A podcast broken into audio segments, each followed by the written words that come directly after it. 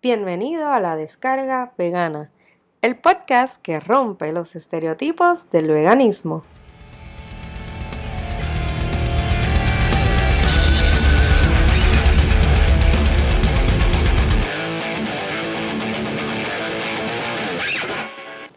Hola, bienvenido a la descarga vegana, episodio número 18. Te habla Cindy Lou y hoy vamos a estar hablando sobre los jóvenes veganos. Y esto fue un tema que me pidió una de las seguidoras que tengo, jovencita, en Instagram.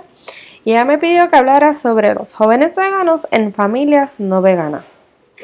Así que para este episodio le voy a pedir a los jóvenes que me escuchan que si tienen algún familiar, ya sea padre encargado, con quienes ustedes vivan, y quieren un poco enseñarles más sobre lo que es el veganismo eh, y quizás lo que pueda significar para ustedes o que se eduquen, a lo mejor es buena idea que escuchen este podcast junto a ellos o que le hagan llegar este podcast.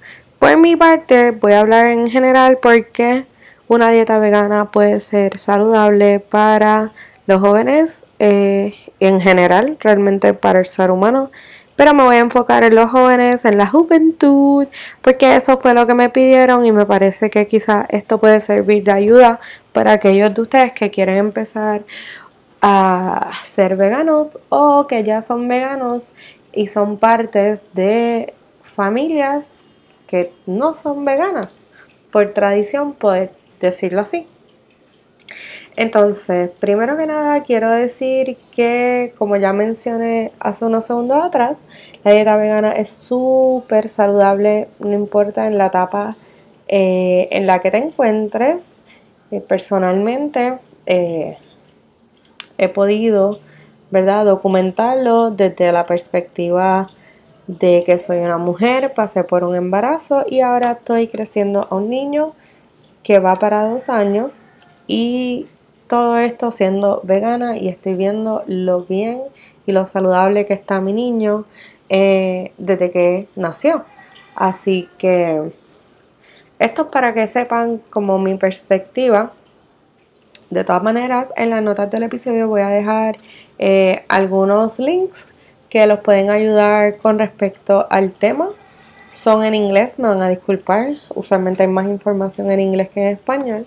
Así que Nada, les voy a dejar esos links. Ah, encontré una guía nutricional de un nutricionista vegano y me parece que es súper genial y es tipo PDF eh, que lo podrían eh, bajar y quizás ponerlo en la nevera o algo para que los ayude en lo que sería este camino. Otro de los links que les voy a dejar está escrito por otro nutricionista que se llama Jack Norris. Eh, él junto a Ginny Messina, que es la nutricionista que yo he mencionado aquí varias veces, eh, que les puedo dejar el site de ella también, escribieron un libro que si no me equivoco se llama Vegan for Health. Eh, y el libro habla de la nutrición en general, pero encontré un artículo donde él habla específicamente de los teenagers eh, y por eso se lo voy a dejar en las notas de los episodios. Y básicamente habla de las necesidades nutricionales, así que nada, se los menciono para que eh, tengan claro que aparte de lo que escuchen ahora, van a tener estos, eh, esta información en las notas del episodio. Entonces, vamos a empezar a hablar sobre los jóvenes veganos. Yo creo que lo primero que los jóvenes deben hacer y sus encargados también es un poco empaparse de información sobre los, las necesidades nutricionales específicamente eh, para el joven. Es decir, si es hombre o si es mujer. Eh, y qué necesidades nutricionales puede tener en la etapa en la que esté. Porque, por ejemplo, eh, hay mujeres que en los días del mes, pues necesitan, digamos, una nutrición más específica, quizás para mantener el hierro y, su hemoglobina en un buen número, por decirlo así. Eh, pero esto no necesariamente es así para todas las mujeres, pero hay algunas que sí lo necesitan más por X o Y condiciones que puedan padecer o porque están más sensibles a. Así que por eso como que mi primer consejo es que si eh, usted joven, ya sea chica o chico, desea eh, comenzar una dieta vegana o ya lo está haciendo, lo primero que deben empaparse es de cómo me alimento nutricionalmente adecuado para poder mantenerme en este estilo de vida. Igualmente, educarse en el sentido del por qué lo estamos haciendo. Es decir, si lo estamos haciendo para sentirnos mejor, eh, por motivos de salud, si lo estamos haciendo por motivos éticos o por motivos ambientales. Y yo creo que esta parte de la educación es bien importante, sobre todo cuando ustedes se lo expliquen a sus padres o encargados para que ellos puedan comprender cuál es su punto de vista y dónde usted está parado en, cuestión de, del por qué lo está haciendo.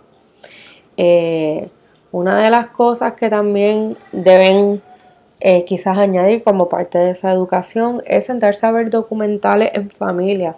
A mí me parece que es sumamente importante, por ejemplo, en la casa vegana, eh, no hace mucho tuvimos un documental llamado Dominion y fue una mamá con una chica de unos 10 años eh, y la chica realmente después de ver Dominion se hizo más consciente de, del por qué entonces la dieta vegana existe y, ha querido transicionar un poco.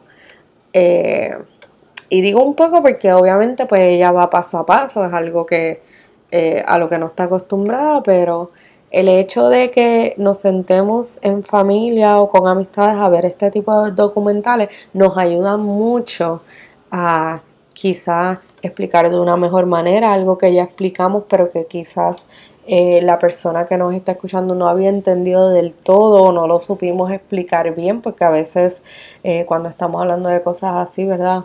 Nos faltan las palabras o lo que sea, así que yo creo que esa parte de la educación debe ser así como global eh, en todo lo que les he explicado, sobre todo porque, por ejemplo, es bien importante que siempre estemos suplementadas con vitamina B12 y muchas veces eh, cuando no estamos bien educados, pues esto no lo sabemos. Entonces luego hay repercusiones en nuestra salud y, y se achaca a que quizás la dieta no es buena, no es saludable o lo que sea, cuando realmente fue un ups de nuestra parte porque no estábamos bien educados. ese es el primer tip sobre todo y el más fuerte es estar bien educado. El segundo tip va dirigido a lo que sería la comida y la compra, sobre todo porque los jóvenes todavía dependen de mamá, papá encargado eh, para adquirir sus alimentos. Y verdad, esto va a variar dependiendo en qué etapa ustedes estén. Por ejemplo, yo cuando cambié, ah, todavía estaba en la universidad, pero eh, podía hacerme mis propias compras, así que esto eh, pues era algo que de mi parte yo podía hacerlo, aparte de que ya yo desde muy jovencita cocinaba, así que no hubo problema ni por la parte de conseguir la comida ni de cocinarla. Eh, pero si ustedes son jóvenes que todavía, ¿verdad? Viven con su familia en el hogar, el costo de algunas cosas puede ser como problemático, pues porque, por ejemplo, un queso vegano puede ser un poco mucho más costoso que un queso tradicional. Eh, pero volvemos, estos son productos que ya están prehechos, entonces hay maneras de mitigar estos costos, como por ejemplo aprender a hacer nuestros propios quesos o eh, simplemente no consumir estas alternativas y quedarnos bien whole food plant based, que sería consumir los alimentos lo más íntegro posible. Y si nos vamos por aquí, una de las cosas que podemos hacer, y de paso vamos educando a nuestra familia, es por ejemplo nosotros que somos eh, bien puertorriqueño del arroz y la habichuela, pues pedirle a, la persona que cocina que haga las habichuelas sin eh, el jamón o, o, ¿verdad? el caldo de pollo o lo que usen que quizás venga de algún animal para hacer esa habichuela y que simplemente las hagan eh, vegetarianas. Y con este cambio, que no es difícil y es bastante ¿verdad? Un compromiso súper sencillo y, no necesariamente va a perder sabor la habichuela. Pero con este cambio simplemente ustedes no aumentan el gasto en lo que sería la compra, por decirlo así. Al contrario, lo disminuyen porque van a consumir menos carne, por lo tanto eh, su familia va a necesitar comprar menos carne, que suelen ser caras. Eh, y de paso, eh, van cocinando muchas más cosas veganas friendly, por decirlo así, en su casa. Así que todo el mundo puede comer. Debemos recordar que todo el mundo puede comer lo que es vegano, pero los veganos no necesariamente quieren consumir lo que consume todo el mundo respectivo a los ingredientes animal. Así que unas habichuelas simplemente sin ese jamón es un compromiso que es bastante sencillo y no necesariamente más caro. Eh, otra opción es, ¿verdad? Porque yo, sé que al principio cuando en la familia está un poco como reacia o eh, quizás teniendo reacciones negativas en contra de, van a decir, ah, pero es que no sabe igual sin jamón, si no le echo el jamón, la, la, la, la, la mi consejo, joven que me escuchas, es que entonces si esto es así, pues que por lo menos yo creo que no debe ser tan difícil decir que las hagan y le echan el jamón al final, simplemente para que tú puedas sacar las habichuelas sin el eh, jamón antes de que se añada este ingrediente. Y así podemos hacer con muchas otras cosas. Por ejemplo, las pastas podemos pedir que si no tienen alguna salsa blanca, ¿verdad? Que contenga leche, mantequilla o lo que sea, simplemente la hagan y le sirvan antes de que sirvan el queso. Igualmente, eh, deja ver los sándwiches. Eh, hay, de verdad que hay varias opciones que podríamos eh, modificar en ese sentido para lograr eh, como quien dice, salvar ese alimento, por lo que no incurriría nadie en más gasto, porque es el mismo alimento que ya de por sí se iba a preparar. Lo único que la persona vegana se está asegurando de que el alimento que está llevando a su mesa todavía no se le ha añadido estos ingredientes animales que no quiere consumir. Y ustedes van a notar, eh, padres o encargados, el cambio, ya sea eh, de diferentes maneras, en sus jóvenes, para bien. ¿Por qué? Porque van a notar que se sienten mucho mejor, etc. Entonces, eh, no le tengan miedo a lo que es el área de la cocina y los gastos extra, porque no tenemos que incurrir en gastos extra, simplemente ser un poquito más eh, yo diría, ay Dios mío, inventivos, eh, esa no es la palabra que estoy buscando, un poquito más artísticos, creativos en lo que es la cocina, sobre todo para ir eh, comiendo esas cosas sin necesariamente las añadiduras de ingrediente animal que podríamos estar consumiendo.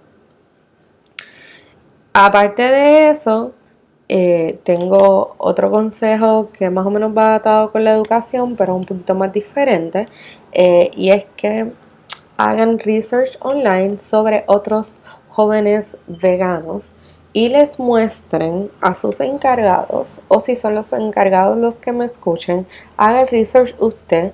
Eh, entre a YouTube, por ejemplo, hay muchos videos de jóvenes veganos que les muestran el día a día qué es lo que consumen.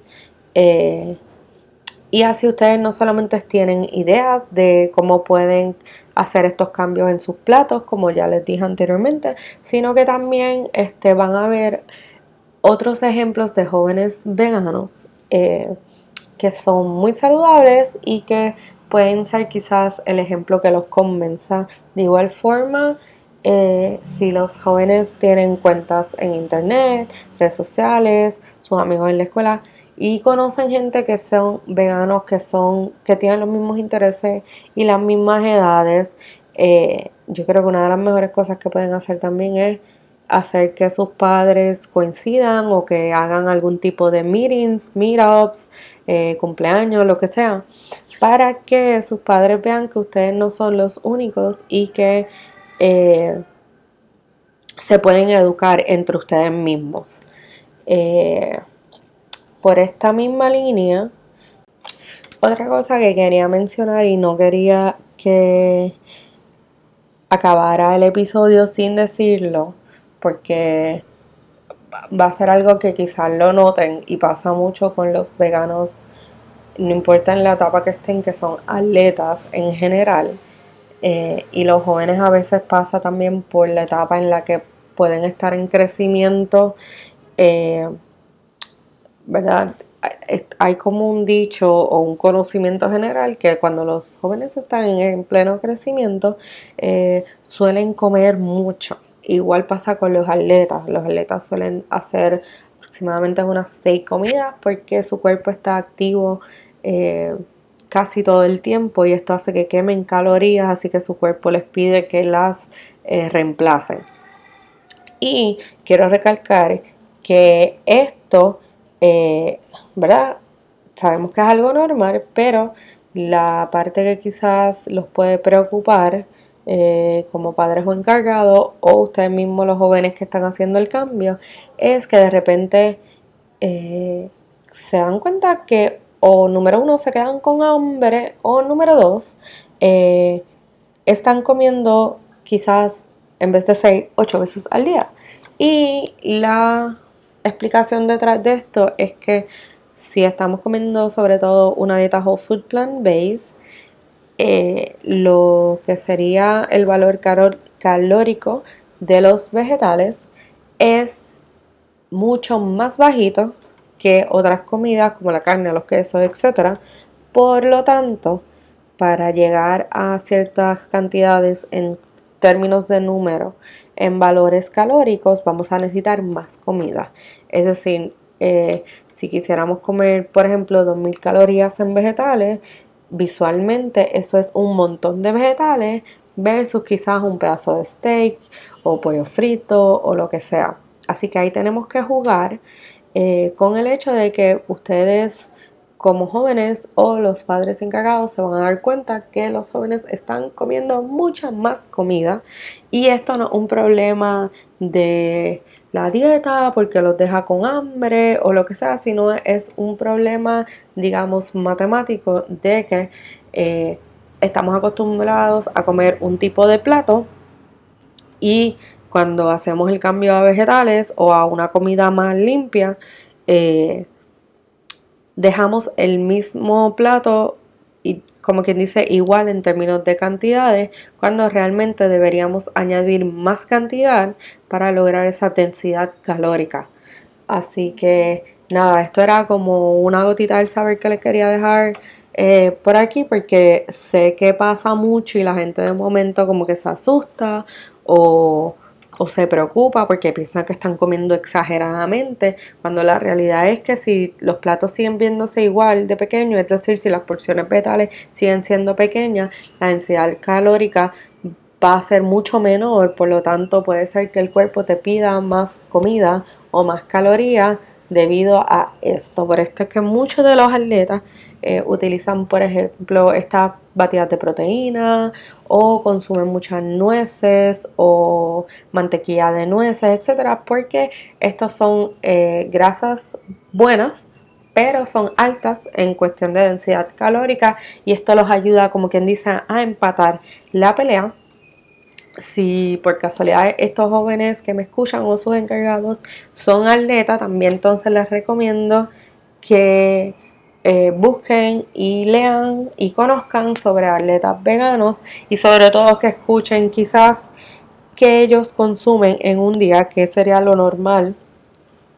Eh, como estos famosos videos de What I Eat in a Day, pues qué es lo que ellos consumen en un día para que ustedes puedan comparar y darse cuenta este, la realidad del por qué es que este cambio surge y puede pasar esto.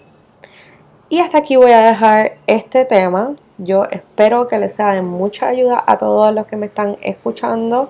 Eh, si ustedes conocen a alguien que esté pasando por esto o algún papá o mamá encargado que tenga un joven que esté pasando por esto, por favor compartan el podcast para seguir educando, dudas o preguntas. Como siempre estoy disponible en todas mis redes sociales para ustedes.